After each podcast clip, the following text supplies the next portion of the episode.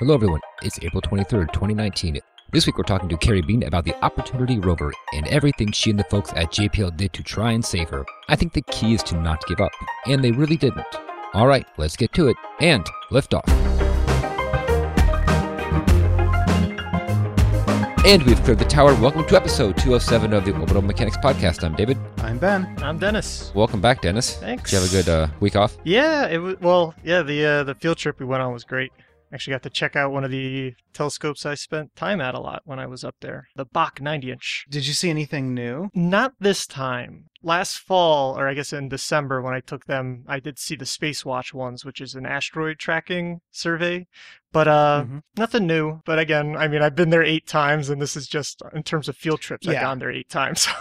Yeah, yeah, yeah. But I always learn new things, which is cool. Like uh, I was under I was under the mistaken understanding that one of the uh, telescopes that was part of the Event Horizon Telescope Network was on Kitt Peak, but it's actually the one that's on Mount Graham. There's too many telescopes in southern Arizona for me to keep track of, apparently. Didn't leave anybody on the mountain, so all's well. I guess you're still responsible for, like, you know, accounting for everyone, Mhm. even though these are obviously college students. They, they should be accountable for themselves, I would think, but You, you'd think that um, the, the students are great, but I, I don't want to say that they're the most responsible when it comes to this. It's like Yeah. herding cats. But I've outsmarted them. So what would happen in the past is I would get a lot of them to sign up, and then a ton of no sh- no shows, you know, no call, no show canceling people, and it was very frustrating to try to, you know, I got to rent vans from our motor pool, you know, I got to try to Mhm. Take care of the logistics. How much money am I going to get reimbursed for? And so what I did was I just kept data, and it's remarkably consistent with little scatter that about 50% of them end up just canceling at some point. Wow, that's so crazy. So I had 67 people signed up. I budgeted for 32, and 29 came. So it Wow. worked out yeah, perfect. you're in the ballpark.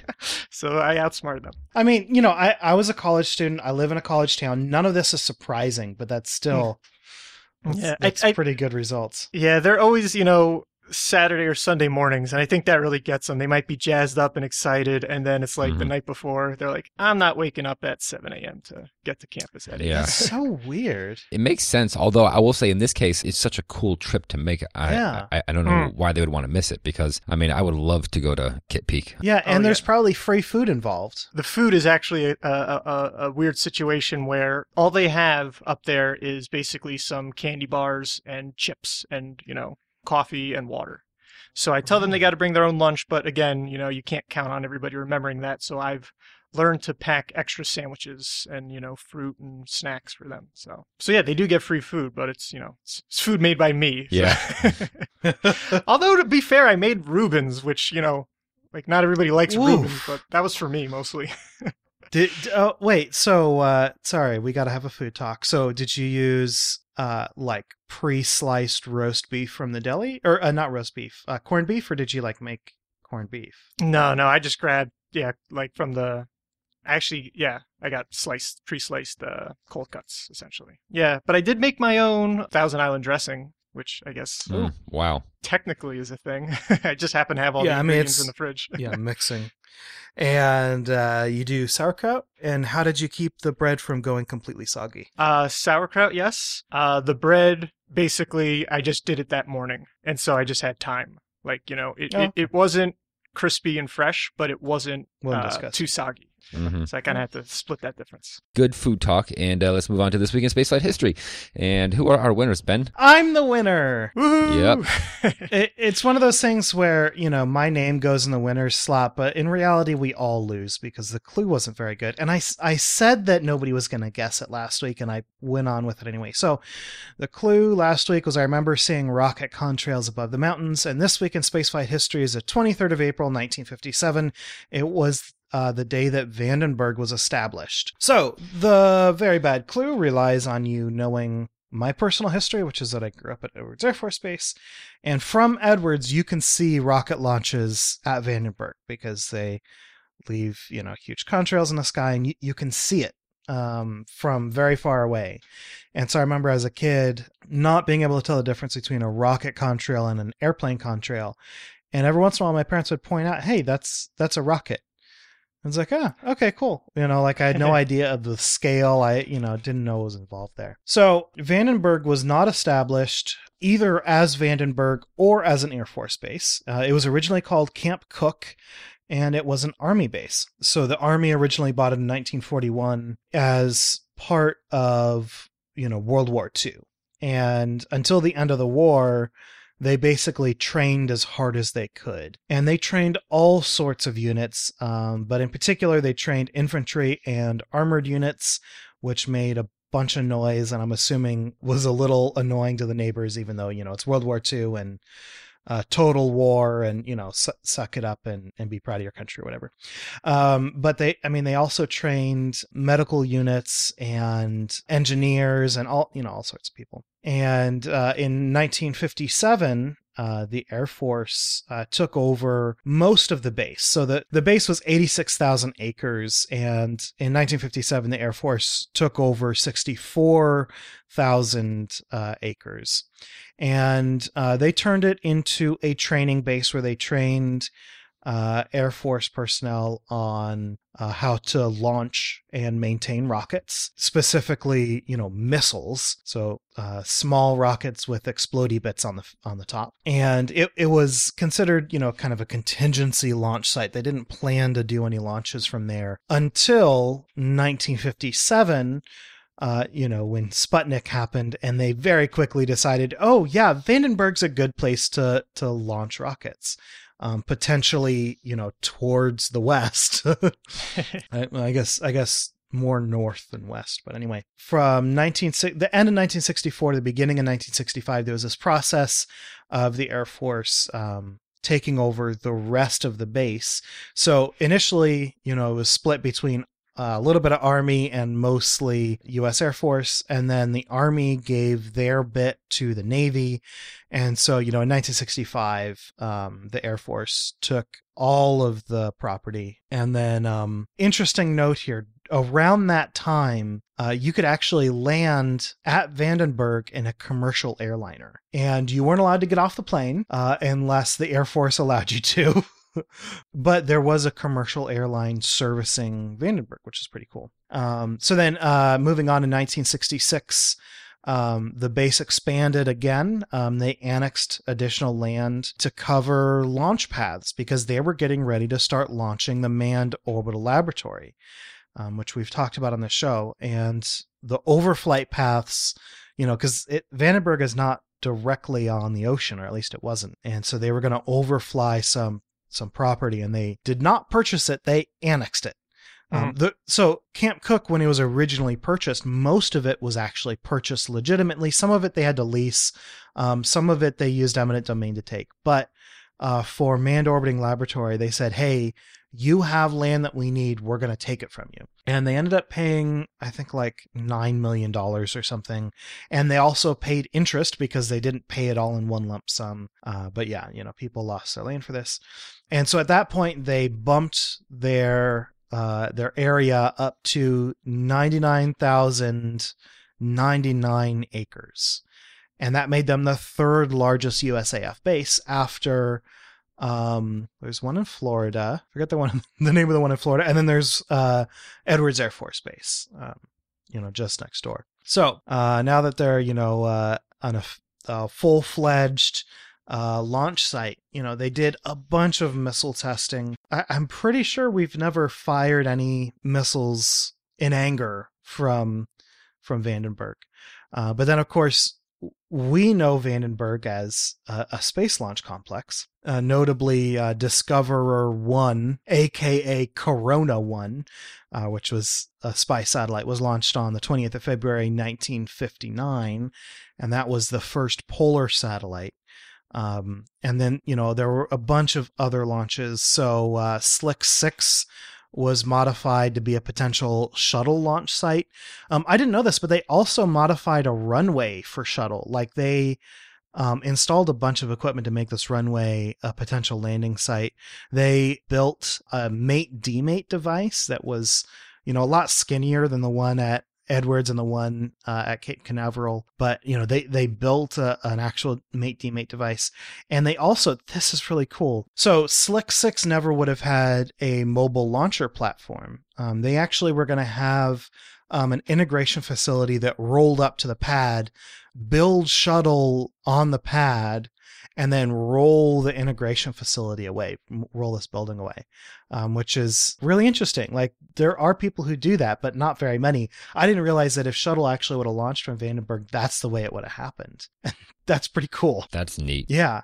Of course, Delta 4 launched from Vandenberg.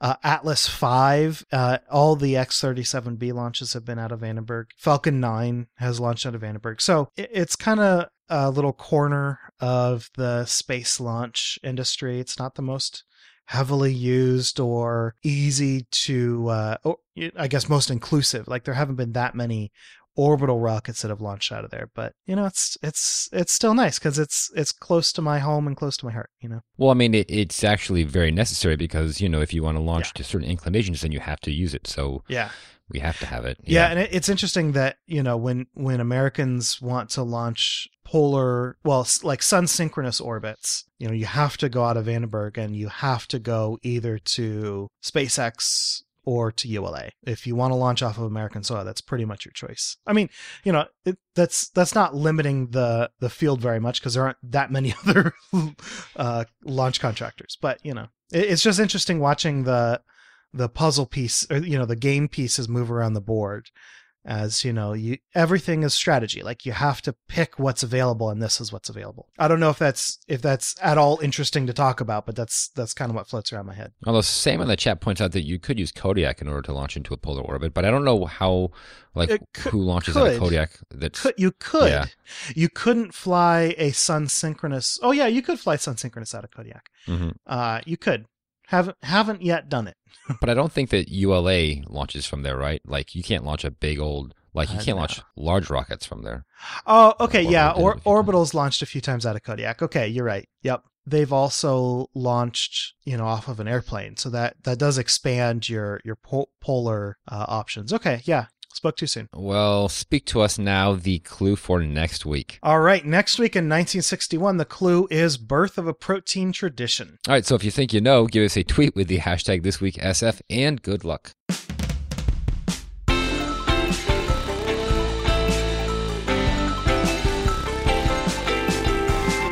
Dragon 2 capsule explodes during testing. So this all went up in some red orange smoke. And we just found out about this, what, yesterday afternoon? Yeah, this is breaking.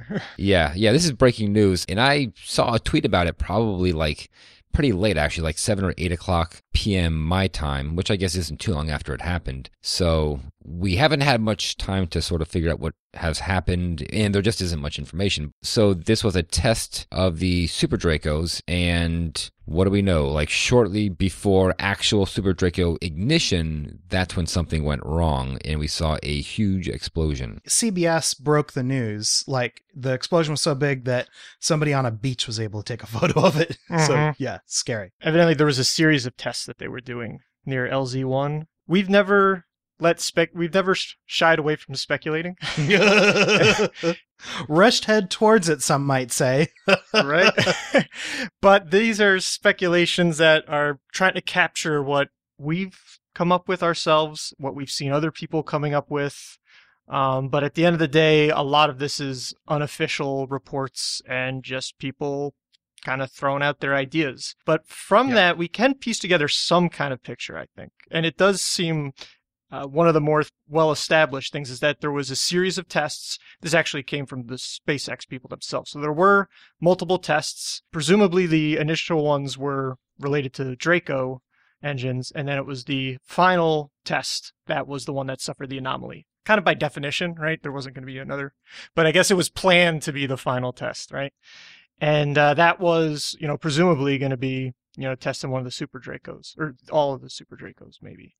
And then, uh, yeah, and then the anomaly happened, and you had the big, the BFRC, right? The big something red cloud, uh, fuming red cloud. Yeah, uh, big Falcon red cloud, and uh, we're we're gonna. I've got a link in the show notes uh, to uh, Aaron Cross's Hypergolics talk on episode 199 because it's uh it's appropriate. Yeah, this cloud had its color right because it, you know, from the hypergolics in the super Yeah. So, Yeah. regardless of what the cause of the explosion was, those hypergolics kind of they did their thing, and we saw Right. the kind of quintessential reddish yeah, we, we we liberated some nitrogen tetroxide. By the way, the super Dracos are fueled by nitrogen tetroxide and monomethyl hydrazine, uh, NTO and MMH. But it's the NTO that actually makes this color. Uh, I believe MMH is is colorless. So this dragon is the same one that launched on DM1. Um, the you know it's the first crew dragon that's been in space, and a lot of people have been talking about how since it went to space, it also went to the ocean, and now we have a crew dragon that was you know soaking in one of the most corrosive substances on the face of the earth. One of the the, the most corrosive plentiful substance on the face Mm. of the earth.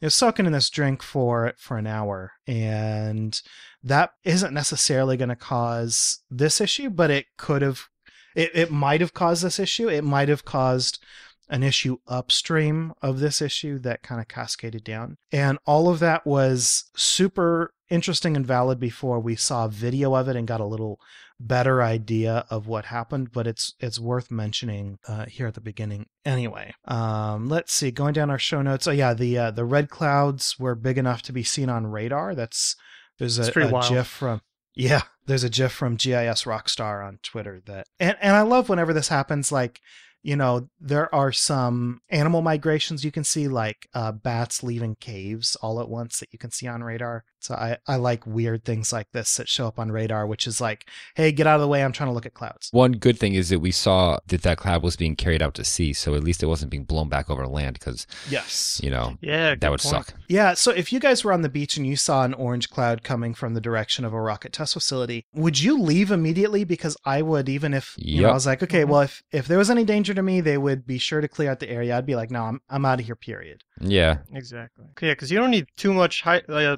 you don't need that high concentrations to get you know seriously ill from this. So even if you're not in thick smoke, I would be afraid of just yeah again being exposed to any significant amount of it. Yeah, because you'll just get cancer in five years instead of die tomorrow. Yeah, so yeah, right. This cloud is known by the state of California to cause cancer.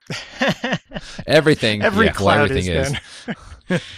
I do love those California warning labels that you see on everything, and I don't live there, but they're still on all products. You yeah, know? yeah. You've never been to California. Pretty much every restaurant has one in their window. I wouldn't be surprised if it was just like printed on paper itself, because like paper somehow causes cancer. Yeah, you buy a notebook.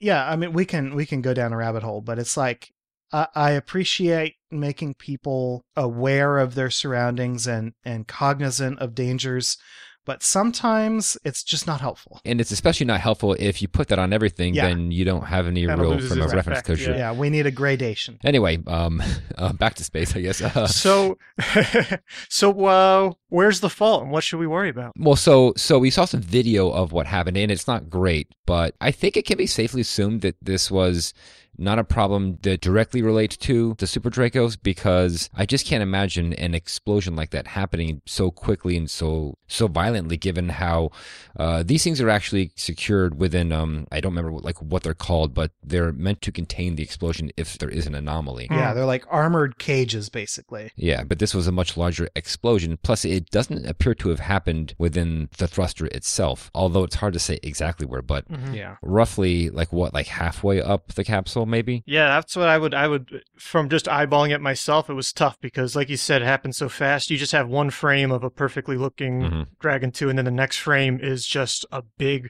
white light. But you know, as you watch the explosion evolve, it isn't particularly centered on or near the pods where the uh, Super Dracos are hosted. And so, assuming that it originated with the well, actually, I, I I'm starting to change my mind in the middle of talking about this, right? Mhm. Some people have been speculating about maybe it's not actually involved with the capsule itself, but the ground support structures. But based on where the explosion was, it seemed to have originated Yeah, right it the doesn't. It looks like the umbilicals are on the other side, doesn't it? Yeah, so I don't know, but we did get this uh, scary unconfirmed report from the Florida Today because, like you had mentioned, right, this was such a big thing that you know people outside the space you know world were couldn't help noticing it. And so unconfirmed. Here's the quote: "Unconfirmed reports indicated that the capsule was destroyed." So Yeah. that's Mhm. uh, not coming from us, but it certainly seems consistent with the footage and just how violent the explosion was. Yeah, so so if it's not if it's not a Super Draco, one of the guesses that people were having was that it's one of the COPVs, which is interesting because a, a single COPV popping wouldn't cause this big of an explosion, but a COPV popping next to uh, a fuel tank, definite. I mean, we're talking about hypergols, right? As soon as you mix them, they're chemically designed to be explosive on contact. Right. Um, so it doesn't take much. Uh, you know, you just liberate a little bit and they do the rest on their own. So it seems like a possibility, but something about it just doesn't seem 100% right to me. I think it's mostly the fact that SpaceX has already had an issue with a COPV. So it seems like a kind of a cheap first thing to go to. Um, Sure, sure. uh, and I'm sure that there's you know more informed decision behind it than just that. But it, it seems like pulling out the next card in the Cards Against Humanity deck and going, uh, carbon over at pressure v- vessel, you know, and, and laying Right. it down on your card. One other reason f- that they are making that guess is because uh, the Super Dracos weren't even on. You know, like there was so. It, and- Yeah, and I it- think this was like eight seconds before ignition or something like that. Right, there was a yeah, there was a countdown that made it to eight. I really can't wait to see the post mortem and kind of get you know an idea of what really Yeah. happened. Sam in the chat says COPVs have been a standard for a long time as well. Uh, it wouldn't be strange for it, it would be strange for one to fail. Falcon COPVs are submerged in LOX, which is new, but these ones aren't. You're right, exactly. So it's, it seems weird to kind of just jump to COPVs. It's it's like like a word association game. Well, could you speculate on on what else could have caused this? Because I mean, No. I'm guessing then it would have to be it would probably have to do with the hypergolics, but what could cause them to so quickly come into contact? I guess would be the question because I Hmm. don't know what else could create that kind of explosive force. I mean, if they were if they were currently loading in fuel, like that's always a dangerous time. But I don't know. I, you got to remember the thing. The thing has been dunked in salt water, so you know there there. It doesn't seem like saltwater ingress into the engines would have been an issue because a I don't know if there were engines installed on the uh, on it before, and b this explosion doesn't appear to have happened within the the engine nacelle. Oh, we have engine nacelles now. Oh, that's really cool. Uh, they're not warp engine nacelles, but um, No, yeah, these might be the first nacelles in space. No, that's not true. That's not true. Um, sorry, easily distracted. but you know, uh, salt water, if it ingressed somewhere where there's a valve, that valve might be susceptible to you know gasket um, degradation or something. And that I don't know. I would um, treat my speculation and both of your guys' speculation with ten foot pole kind of caution Yeah. Mhm. and just as much for anybody else because we are really solidly in speculation land on sunday maybe on tuesday when this episode comes out we'll we'll have um, more information as a community but So that kind of raises my next question is how much information do you think will actually be released? Because, you know, this seems to be a bit of a touchy subject because this is a, a vehicle that at some point will be carrying crew. And so some are saying that SpaceX might not say much. And this is actually a very weird event in that I still don't think that we've heard any tweets from SpaceX or from Elon Musk. Nah, But even from Elon Yeah. Musk himself, Right, which right, usually right. he says something, but surprisingly quiet. it means he's Mhm. busy he's always busy. well he's he's super busy trying to figure this out Mm, i'll yeah. bet you Mhm. um but yeah the 12 year old ceo um is not going to keep his mouth shut for very long i don't think Yeah. But there's probably people in this case saying, hey, don't tweet anything that yeah somebody somebody take his phone Yeah. Step one during an anomaly, uh, take Mr. Musk's phone. That probably should be on the first and page. the other phone and the secret phone and the galaxy fold tucked in his sock That's a big phone to tuck on your sock. it folds up though and that one the galaxy fold isn't too bad because they as long as they can keep them off it for a day uh, it'll just kill itself and uh, it won't Yeah. be a problem Yeah, it'll break. Yeah, so I don't know how much we're going to find out. Hopefully something soon. I would love to know. Mhm. yeah if it, if it was you know astra space systems forget it you're not hearing about it until uh, the White House declassifies it. If it was ULA, in a couple of months we'll hear something on uh, on uh, the L2 forums or something. If it's SpaceX, just wait; it's gonna come out. Mhm. Um, the fans are too vicious. The company is too interested in keeping their fans happy, and then on top of that, we have Elon Musk who can't keep his mouth shut. And I think that if it was Blue Origin, we wouldn't even know about it. Cause, Oh, uh, right. Yeah. Right? yeah. If it was Blue Origin, wouldn't have, wouldn't have got there. Yeah. Yeah. So this sucks for, uh, you know, commercial crew. And it's funny that this happened right after uh, earlier this week. Uh, NASA bought some Soyuz seats because they weren't sure that commercial crew was going to be ready, and boy, was was that a prescient decision. I didn't know that they bought some Soyuz seats. Actually, Yeah, they bought two two more seats on Soyuz. They were unoccupied seats, so they weren't as expensive as they could have been. But um, but yeah, I thought we were done doing that. I guess we have really no idea kind of what type of delay this is going to put into uh, DM2. If they solve it pretty quickly, it may be one of those things where they're like, "Oh, we know exactly what happened and we fixed it, and it's not a problem." We were loading fuels in a way that we would never do during an actual launch or something like that, you know. Mm-hmm. But yeah, we really don't know. So, uh, moving forward, um, what do we worry about? Initially, the first thing that I was thinking was, you know, engine out capability, and oh, not just me. Like a lot of people were thinking about this. If you know, if this, it, we, you know, it happened during a Super Draco test, we thought it was related to the Super Dracos. If a Super Draco fails and it destroys the capsule, boy, that doesn't feel like a, a good position to be in as a potential dragon rider. But I th- I think we can pretty much put that one to bed. Uh, water landings. Are we going to be able to do reuse if we dunk things in the ocean? I don't think that that was ever going to be an issue with NASA because they Right, were they going wanted- to always have a new Dragon. So Right. yeah. Um, the, this this might actually call into question the maturity of SpaceX's ability to reuse equipment, uh, kind of in general.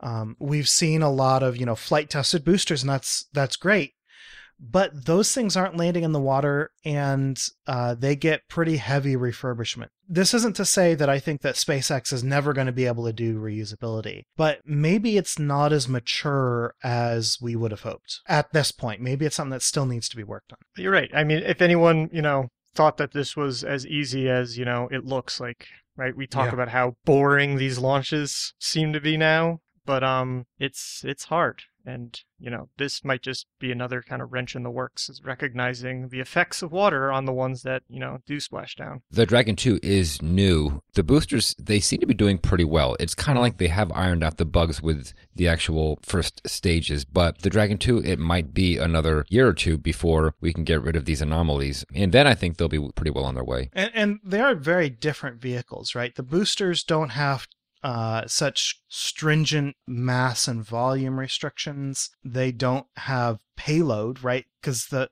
the booster is like, or the uh, the capsule is almost all payload, you know, which really restricts what they can do or con- constricts what they can do. You know, the boosters have you know very complex engines, but they're built around the engines, whereas the capsule has less complex engines, but they're built around the center core. So, you know, they, they are very different animals. Moving on to short and sweet. Uh, what's our first one, Ben? All right, SpaceX loses a booster to rough seas. Uh, or half a booster. Uh, the center core of the recently launched Falcon Heavy didn't entirely make it back to Port Canaveral due to rough seas, which caused the booster to topple over on the drone ship. Roughly two thirds of the upper part of the core broke off and fell into the ocean, though the nine Merlin engines remained on board. Normally, the booster would be secured to the drone ship by the Octograbber or welded boots, However, the configuration of the Falcon Heavy variant of the booster made this impossible. Fortunately, future launches of the Falcon Heavy will be compatible with the Octograbber. And next up, an update on Beresheet. Space has released further details on the failed Beresheet lunar lander.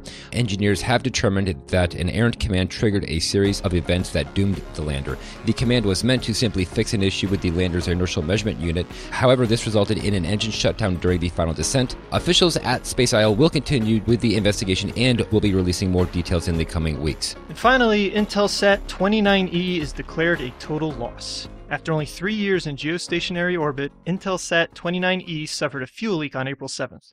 Shortly after, there were communication gaps with the satellite. On April 8th, commercial telescope operators were able to confirm that the spacecraft is drifting east from its orbital position at 50 degrees west longitude. Intelsat and the satellite's manufacturer, Boeing, have formed a failure review board to investigate the cause of the anomaly.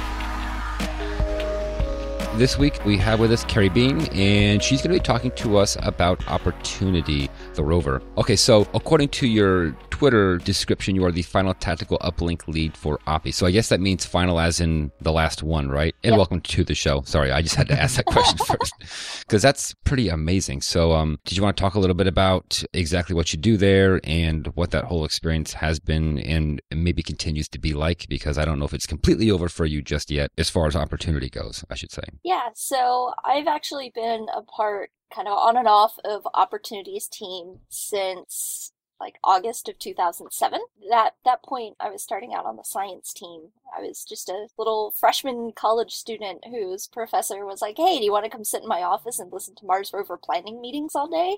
And who's going to say no to that, right? Right. So I went and looked. So that was Sol 1277, right as we were coming out of the 2007 global dust storm. So I got to see her through the end of the last one and all the way through this one. And so I basically started out working on her science team, doing science stuff. So I had an undergraduate master's thesis studying spirit data actually. So occasionally they would wake up in the middle of the night and take pictures of stars, and they took Hmm. them for looking for meteors and all sorts of other reasons. And I studied atmospheric optical depth. And so normally you take a picture of the sun and you figure out how much stuff is in the atmosphere based on how bright the sun is in the camera. Well, you can't really take a picture of the sun at night.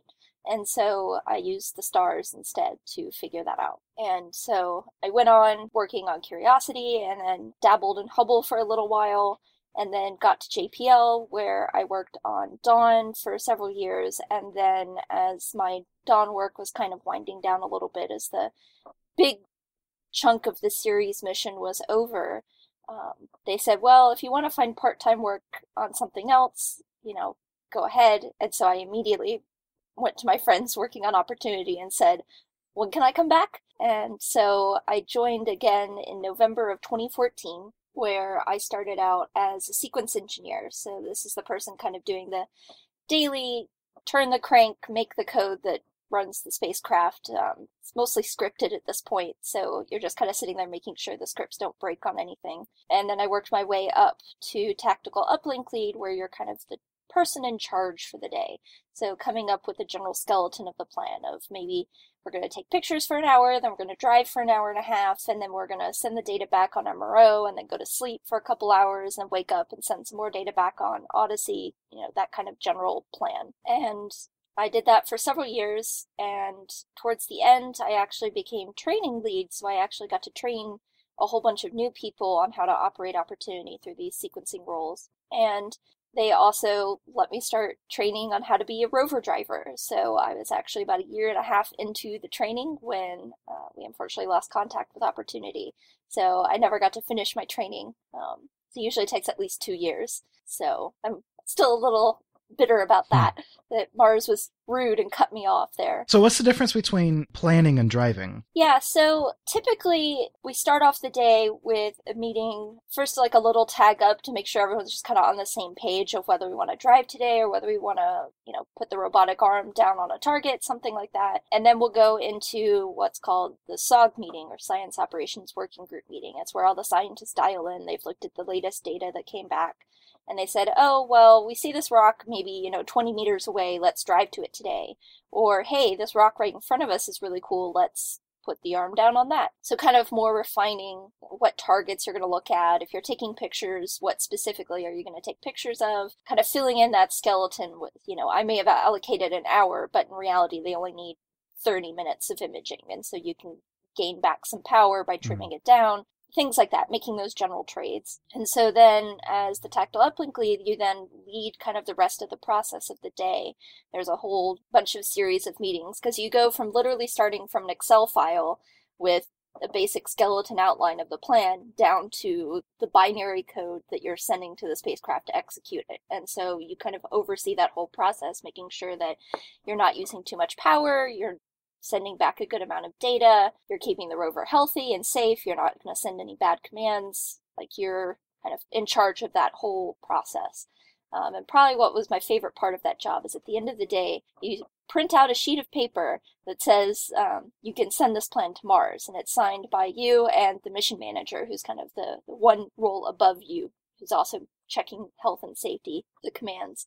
And I always tried to sign it in pink because Mm. girl power, right? Um, and it's also just really funny that we have thousands upon thousands of printed sheets of paper signed to send plants to Mars. That seems a little Mhm. ironic to me. yeah. And how big is like the data that you send? Like on average, how long does that take? So usually the uplink of a file would take like one to two minutes. They're not very big files, but we're not sending at very fast data rates, so it would take a few minutes. But we would tell the rover every morning, usually around 11:30 local Mars time, to wake up for about 20 minutes, so we would have time to send in all the commands that we need to. And that was usually plenty of time with margin. So say like the DSN had an issue and glitched and we didn't get the commands up, we had another chance um, over that 20 minutes. So you have to wake the rover up first, send the commands, and then I guess from that point it might stay awake or does it shut back down again? Like, or is that just how you begin the day, you know, by like first waking it up? Yeah, so at the end of the previous day's code, we basically tell it when to wake up. Um, so we know when it's going to wake up. Then we make the code that goes in starting at that time. And then, depending on what science activities or anything we're doing, we can either go straight back to sleep and take another nap, or we can start doing science then. And so you kind of daisy chain those together. So the rover always knows when to wake up. Right. Okay. Yeah. Because if you didn't send that command, does that mean it? I mean, I'm sure that there are other fail safes involved, but it just wouldn't wake up then the next day. Like if that wasn't the final command to wake up. So uh, typically with each plan, we would have what we call runout sols on the end. So where we just tell it to wake up at 11:30 or so, and we would have like two or three days on the end of that. Um, it also, if that failed, because sometimes we would try and uplink a plan on Friday and it wouldn't get in for some reason, and so the rover would go into auto mode where it knows to wake up at that time anyway. And we also load com windows basically when it should talk to us and when it's going to talk to the orbiters like MRO or Odyssey. We would load those about two weeks at a time. And so it would know for a couple weeks at least when to talk to everyone. So when I first reached out to you, it was right after Opportunity had been declared, uh, you know, mission end. I don't want to say the D word, and so I guess my the biggest question on my mind right now is: Has anything changed since then till now? Like, uh, obviously, you know, this operation doesn't come to a screeching halt as soon as we decide that we're going to stop contacting the rover. So, so what do things look like right now? Yeah, so now we're in the closeout phase. So it's usually a six month period where you're documenting everything, you're getting rid of the old computer equipment, you're kind of rolling people off onto other projects. It's definitely a transition period. Um, we've had computers that are pretty much as old as the rover sitting around because they're the only ones that can Mm. run the software. And so it's still kind of depressing to see these like 15 year old computers being put out to pasture. And then you're also just not seeing everyone every day. You know, we plan the rovers three to five days a week, and you were in that room planning for five to eight hours every day. And so it's kind of sad to not see everyone every day that you're basically we were like a family. And so we've been trying to like have lunches together and happy hours together and that's that's really the part that's hurt the most is just not seeing everyone every day. When does closeout finish? Do you guys have a, a expected end date? Last I heard, I think it was end of August, um, which is about Oh, six wow. months post calling it in February. So Okay. Yeah. Um, we've we've talked about the life cycle, and this is the first time I think I've ever talked to somebody during closeout or after closeout. So it's kind of a cool, uh, different perspective uh, for me. So, uh, are are you personally planning on working until August? I know that you have some other stuff lined up at JPL that you're wanting to do. yeah, so I actually am not involved in closeout at all. I just get to see what happens because I'm still sitting on Opportunity's floor and the Yeah. building. And so, yeah, I've I got moved on pretty quickly to other projects. It's mostly, I think, at this point, the management essentially that's left doing all the documentation work. Oh, okay. And so when we were in that gray period, after we had lost contact and while we were still trying to get in touch, what level of activity was happening in, in your office at that point? Um, we definitely pared down a lot. Um, a lot of Yeah. people got sucked up into other projects, um, but I very vocally said I am staying until the very bitter end. So by the end, there was like eight of us, and it's normally like a 40 person team. Um, Wow. yeah, so we, we were pared down quite a bit. Now, during that period, when we first lost contact, it took about a week or so for us to get enough weather reports and see that this was not going to end anytime soon. And Hmm. so we went from being really aggressive and trying to hear back from the rover to just a wait and see kind of period. And with that, we um, kind of basically slowed down operations. So instead of planning three to five days a week, we definitely pared down to three days a week. Um, at JPL, we get every other Friday off. So now we decided to enforce getting those Fridays off as well. And our tools are dependent on making a plan for the previous day. So there needs to be continuity. So part of it was just cranking through the tools and making a plan. It was, you know, a bare hmm. minimum skeleton plan, but making one to feed through so our tools wouldn't break when she came back. Then we tried out a whole bunch of different strategies of trying to hear from it. So we would make basic commands and kind of off the shelf commands that we could send to the rover attempting to hear back. And so during this kind of planning period, we would make what we call rad sheets or radiation sheets and try and send up these commands. Could you expand upon that? I don't know what a rad sheet is. Yeah. So a rad sheet is basically the instructions that we send to the person that's called the ace. They're the ones that officially push the button to uh, send the commands to Mars.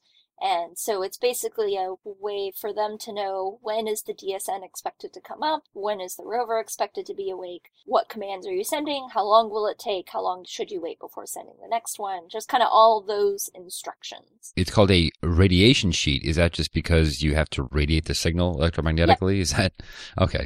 Yep. That's an interesting term. Yep. I don't think I'd heard that one before. yeah, because I think I would have called it like a broadcast sheet. I mean, that doesn't sound nearly as cool, but yeah. Well, as you know, NASA and its acronyms are all about making things sound cool, right? So That's true. Okay, so so we've we've talked a little bit about just on our show as things were happening about losing contact and kind of waiting, and I, I like the I don't know it it sounds almost Hollywoodish to be like okay we're gonna make this plan and we're gonna we're just gonna push through until we hear back from the rover. So what were the the ebbs and flows of attempts to make contact? Because I know that you know for a while it kind of slackened off. Did it? Did you guys make some final pushes to really try to get in touch with the vehicle? Like, what did that look like? while the dust storm was still raging on, we decided to kind of lower our cadence um, because we were pretty sure that if it was just as bad as it was, we weren't going to hear from the rover. And so once we saw from the orbital data that the dust storm was kind of dying down, um, we started picking up our cadence again. And all we were trying to send was a command telling her, hey, can you please beat back at us? And so we would just send that multiple times, basically, however long a window we had to talk to Mars, uh, we would just send that command. Because at that point, a lot of our fail safes had expired. So there's that auto mode I talked about. There's you know, we put two weeks worth of the windows on board of when we're going to talk to the rover. That had long expired. There's also what we call an up loss timer. So every time we talk to the rover, we kind of set that time in the future. And every spacecraft has this where if the spacecraft realizes it hasn't heard from you by X date, maybe its telecom hardware is broken, maybe the antenna is broken or something, it'll start switching through alternate hardware trying to talk. And so that had expired. Like we knew all of that stuff had expired at that point. So we were in a, we knew we were in a fault mode, we just didn't know which one because we knew we had switched low power fault. Did we go into low enough power fault we lost our clock and went into mission clock fault? We just had no clue. So we were just trying to get her to beat back at us. And any data would have given us a clue of what state we were in and how we could have recovered. And so we tried that for a while, and then we got a picture from HiRISE that showed Opportunity was Mars dust colored. She was not her black Mm. solar panel covered. And so we knew at that point that she probably wasn't getting enough power to talk to us um, because the dust was just covering the panels and enough solar energy couldn't get in. And so there's a period, well, a couple periods on Mars every year where the winds come through and clean off the solar panels. We've seen it every single Mars year that we've been on the surface, and we knew one of these periods was coming up from about November through end of January. And so we decided to slow down the cadence a little bit and think about what we were going to do when we got back from that windy period. Like, how long would it take into the windy period for us to probably get enough power? What kind of modes would we be in? So we tried pretty aggressively trying to hear a beep towards January because at that point we thought we should have been cleared off enough that we could at least get a beep back. And so at the end of January, when we still hadn't heard a beep, we were starting to get pretty nervous because we knew that winter was coming essentially. And we knew that without our intervention, opportunity could not survive the winter. So for the last two weeks or so of the mission, we really went into some extreme modes. So trying to command on that backup telecom hardware and then we tried to recover from that mission clock fault in the blind, uh, which required generating a new command every time because you're basically telling it it is now this time. And so every time you send it you have to send a new command. And you also have to take into account when you send it on earth is not when you're going to get it there. And then you have to take into account when it's actually going to run. So it was, it was a bit of interesting time math that we had to do. And so that was our last two weeks. And luckily other projects were very gracious to us and gave us a lot of hmm. DSN time we had no clue when the rover was actually going to be awake because if the clock is gone, it doesn't know to wake up at 11:30. Hmm. And so it does have some other kind of backup fail safes there and that if it detects a certain amount of power on its solar arrays, the rover will automatically wake up. But we didn't know when that would necessarily be either. So we wanted to kind of span anywhere in the early morning to late afternoon. So luckily for the last couple weeks we were able to sit there for four to six hours every day trying to send these commands. So I got to be one of the people sitting there doing these final commands just because we were running so short on systems engineers and other team members. And so that was kind of bittersweet to spend my last couple days sitting in what we call the dark room at JPL, basically, our mission control. Um, sending up these commands trying to get her back. So what what triggered that final determination that we're going to stop attempting to contact the rover? Like what's the breakover there? Basically, we had reviews with management, you know, checking in every once in a while, coming up with our strategies.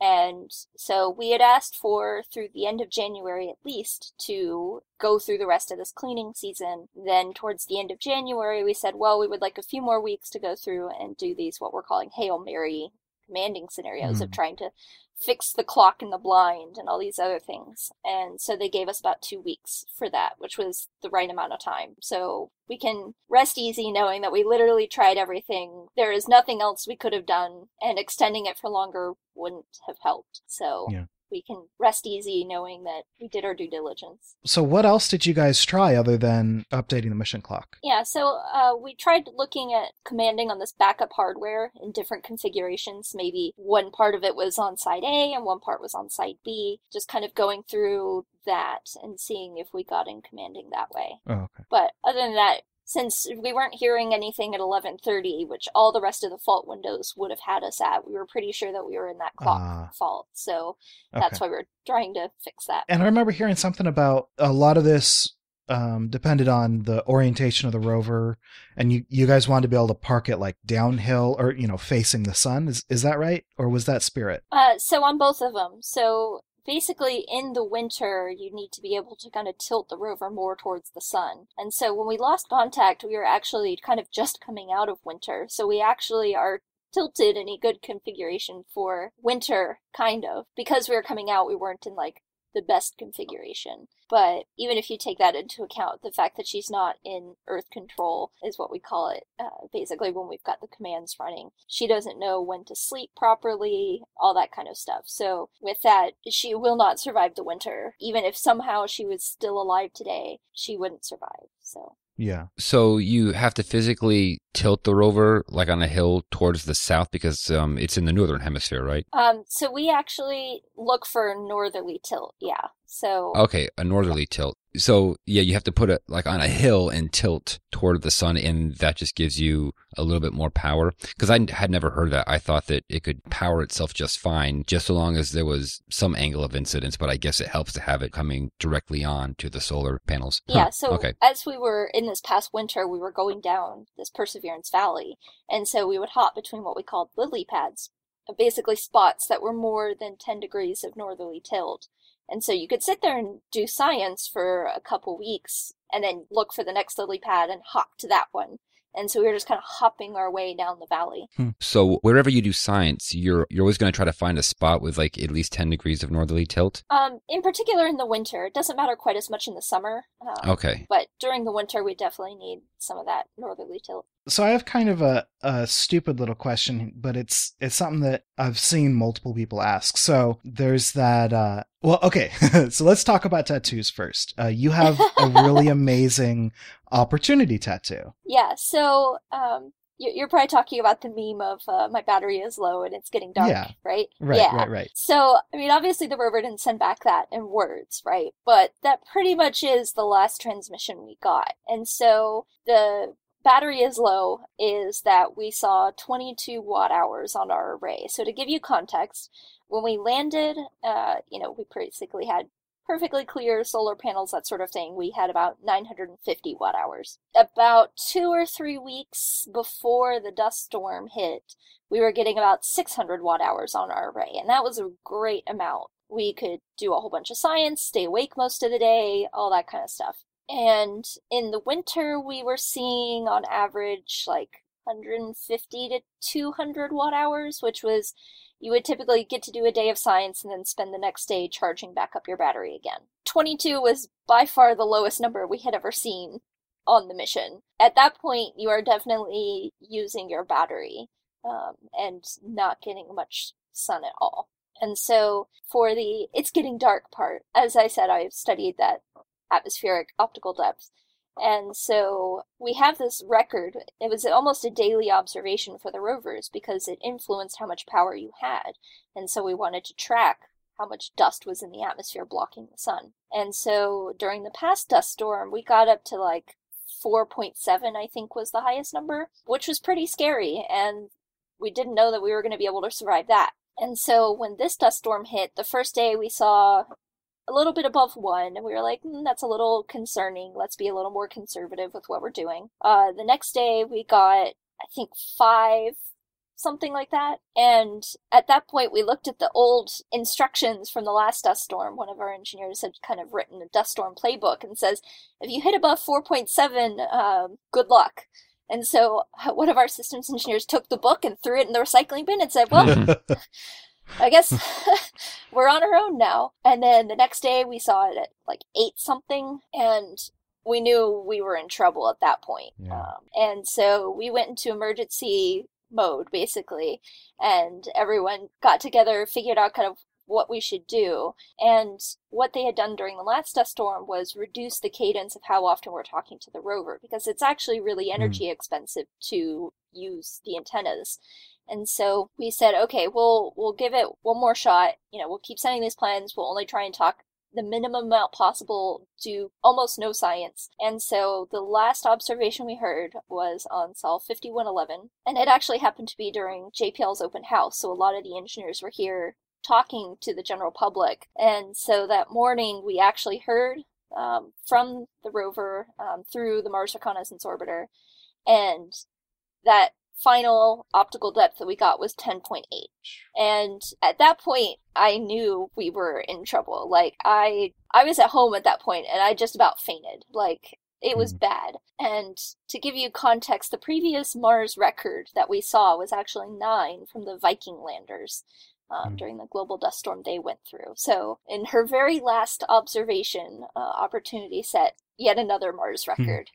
Um, and so I kept telling my friends on Curiosity that they were not allowed to see the optical depth go above that point over there. Like, just no. and they didn't, so they, they listened. But that was that was kind of depressing. So as soon as you know, as we were all kind of dealing with this, you know, we went out to dinner like all the time. We were eating lunch together because it was just as much of an emotional thing as an engineering problem. And so one of the engineers joked of, "Hey, wouldn't it be funny if we all got like tattoos or dog tags at the end of this of like we made it through the storm, right?" And uh, I don't know, that idea of the tattoo just kind of stuck with me. And given that I studied the optical depth, that I had kind of been a part of Opportunity's team on and off for 11 years, I think it just kind of stuck with me. And finally, when I realized that the end was nigh, I went to the tattoo parlor and got tau equals 10.8 tattooed on my arm. I love that. Of course, a lot of people are freaking out at me because, you know, tau is sometimes 2 pi, right? So uh, a lot of people are like, why do you Ah. have tau equals 10.8? I'm like, well, tau doesn't always mean 2 pi.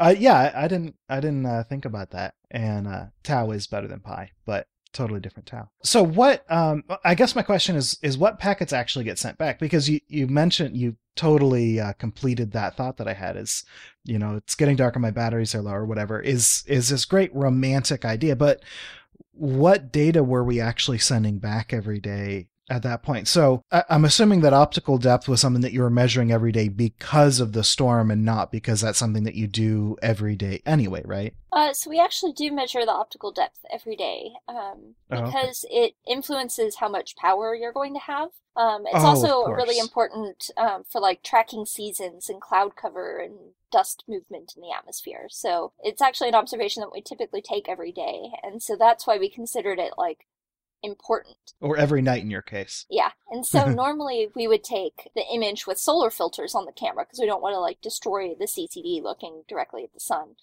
Um, And that actually allows us to get a measurement without the sun just completely overflowing the CCD. And so for these last few observations, we actually switched to using our clear filter that lets in all light. oh wow. Because the sun was so dim, that's the only way we could get a picture of the sun. That okay. So 10 is super super I mean like I know that it's high. But like that's that's Yeah. very high. Yeah, so uh, you can liken it to kind of that really dark scene like right before a thunderstorm hits you. That's kind of what I think of. My first inclination was like you'd see the sun as kind of like Jupiter and the sky would be kind of dark, but thinking about it more, it's really more like you're in a thunderstorm kind of feeling. You're not going to see the sun and it's just dark, but there's still a little bit of light, but it's dark. So there is a simulation um, that my advisor, uh, former advisor at Texas A&M did uh, that shows you kind of what a tau of 1, 3, 5, 7, 9, and 11 looks like. And it's pretty dark at 11. So you have this this instrument which observes sunlight and then it has a filter. So how do you account for at least what I assume is dust on that? Because that wouldn't be inaccurate reading because you might not have as much dust on the solar panels and I don't know how you would account for that. So all of the cameras will do what we call sky flats. And so you basically use the, the sky as a calibration point to figure out Mhm. where the dust is maybe sitting on the lens or that sort of thing. And then you can kind of correct for that later. But the brightness of, of the sky, that's also changing, right? Or is it something like at night and you look at the stars? Yeah, so you try and take it um, at like 3 p.m. Um, so the sun is really bright in one direction, and then you kind of look in the opposite direction, and the sky is typically very like uniform at that point. So you're not quite at sunset where you start getting the gradation, but you're past noon, so you're not getting the solar flare edge into your camera. And so sometimes we've done it and then seen clouds in the picture. We're like, well, we'll have to take that again. But uh, you know, accidental science of looking at clouds. What Yeah. really can be wrong with that? So So so do those calibrations happen on the ground where you analyze the images and then say, okay, now we're gonna ignore these pixels? yeah, so we have a whole pipeline of when the images come down, we essentially can calibrate them. Um, so taking into account maybe there's hot pixels or these sky flats where the dust is on the lens, that sort of thing. We can kind of correct that all out. So the raw images that we put out don't have any of that correction. It's just straight from the rover to your computer. Um, the calibration pipeline takes a little bit longer. And so you'll see that data come out usually with the PDS deliveries. So, and they could do various levels of calibration, of radiance calibration, and all sorts of other things um, to kind of take into account brightness and other things. So, for example, with my thesis research, I basically had to do my own calibration pipeline and use the raw data because the cameras were not designed to look at tiny point sources of light at night. They're designed to Yeah. look at bright geology terrain, right? So anything that I wanted to see was basically being calibrated out. So I kind of had to do my own thing. So that's why we kind of do all of these different calibrations on the ground for the different types of science that people are doing. So what else is coming down when we're talking to the robot? We get, you know, any data collected, all the photos and the and the measurements from the arm and stuff. So what else is the is the rover telling us other than the raw science data and optical depth and that kind of thing? Yeah, we'll send back what we call telemetry packets, and some of those are engineering packets where it has maybe the temperature of this particular motor or how much current this particular motor used or uh, just kind of all that little details of things that mm-hmm. you might need to know.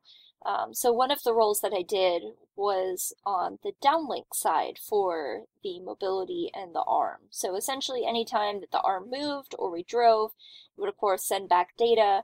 Um, so in particular if you're driving it says well i drove you know, I think I drove 12 meters, but maybe the type of navigation system we're using, because we can track our position using what's called visual odometry, where you kind of take a picture of the ground, take a step forward a couple centimeters, and then look at the change difference in mm. the same features. So maybe, you know, a rock moved relative to you a couple centimeters, and maybe you slipped 20%. So you didn't go as far as you thought. And so it kind of can correct that out. So all of those kinds of information of all of those calculations and whatever that it did also get sent back. So basically the rover keeps a log of everything that it did, all its temperatures, all its currents, anything like that, and sends it all back as well on top of all the science data. Wow. So in those engineering packets, you get like all those debug logs. You don't cherry pick what you want to see that day. You just get everything that it generates. Yeah. So we can kind of tune the frequency. So like when we're driving, um, you know, we can turn up or down the frequency of the data that it's writing out, mm. just based on whether we know it to be relatively safe. So we don't think we'll need a lot of the data to kind of mm. back calibrate what happened. Um, but if we're doing something really precise or particularly I wouldn't say dangerous, but like kind of stretching the boundary a little bit. We'll maybe turn up the data so we can find out later exactly what happened. Huh. Okay, that's really cool. That that's something that's that's bugged me for a while. Is you know what what exactly are we seeing in these in in the non-science segment of the return data? That's pretty cool. Thank you. Uh, you mentioned slippage and i was wondering how much of that do you experience with opportunity on average? Yeah so it kind of depended on what tilt we were at and also what kind of terrain we're at. So you're going to slip more on a higher slip uh, on a higher tilt uh, you're going to slip more if you're in like sand versus on hard bedrock. And so they do some tests out, you know, in the desert here in California with kind of engineering models and you can kind of get a sense of what tilts and what combination of terrain cause different percentages of slip. And so when you're driving, uh, you know, we spent this last bit of time in Perseverance Valley, which was at slopes of 10 up to like 33 degrees. And so you're obviously going to slip a lot trying to climb up these really high tilts. And you just kind of take that into account. You command extra steps of like, you know, we only want the river to go 12 meters, but we're going to have to tell it to go 20 to make it or something like that. So you just kind of take that into account as you're planning your drive and leave some margin. And we can leave in some logic too of um, if we're trying to drive to a particular rock, the rover can keep track of where that rock is. And then we can say, hey, rover, if you're more than three meters away, then drive for a meter and then check again. So we can do a lot of that kind of logic as well. Rovers are so cool. so um, thank you so much for your time. Our penultimate question is where would you like to be found on the internet? Sure. So you can find me on Twitter at Planetary Keri. Uh, you can also check out my website, which is keribean.com. And our ultimate question is if you could bring one object with you into space, what would it be? So I have had this stuffed turtle plushie uh, since I was like one years old. Uh, I would probably bring that. If I was not a space scientist, I think I would have become a marine biologist. I am really obsessed oh. with turtles. So, turtles so, so cool. what kind of turtle is it? At this point, who knows? Because he is well loved and beaten up at this point. Um, but I do have two red-eared sliders in a tank at my apartment. Oh, cool. Okay, well, thank you so much for your time, Keri. It was an absolute delight to get to talk to you. Thank you for having me.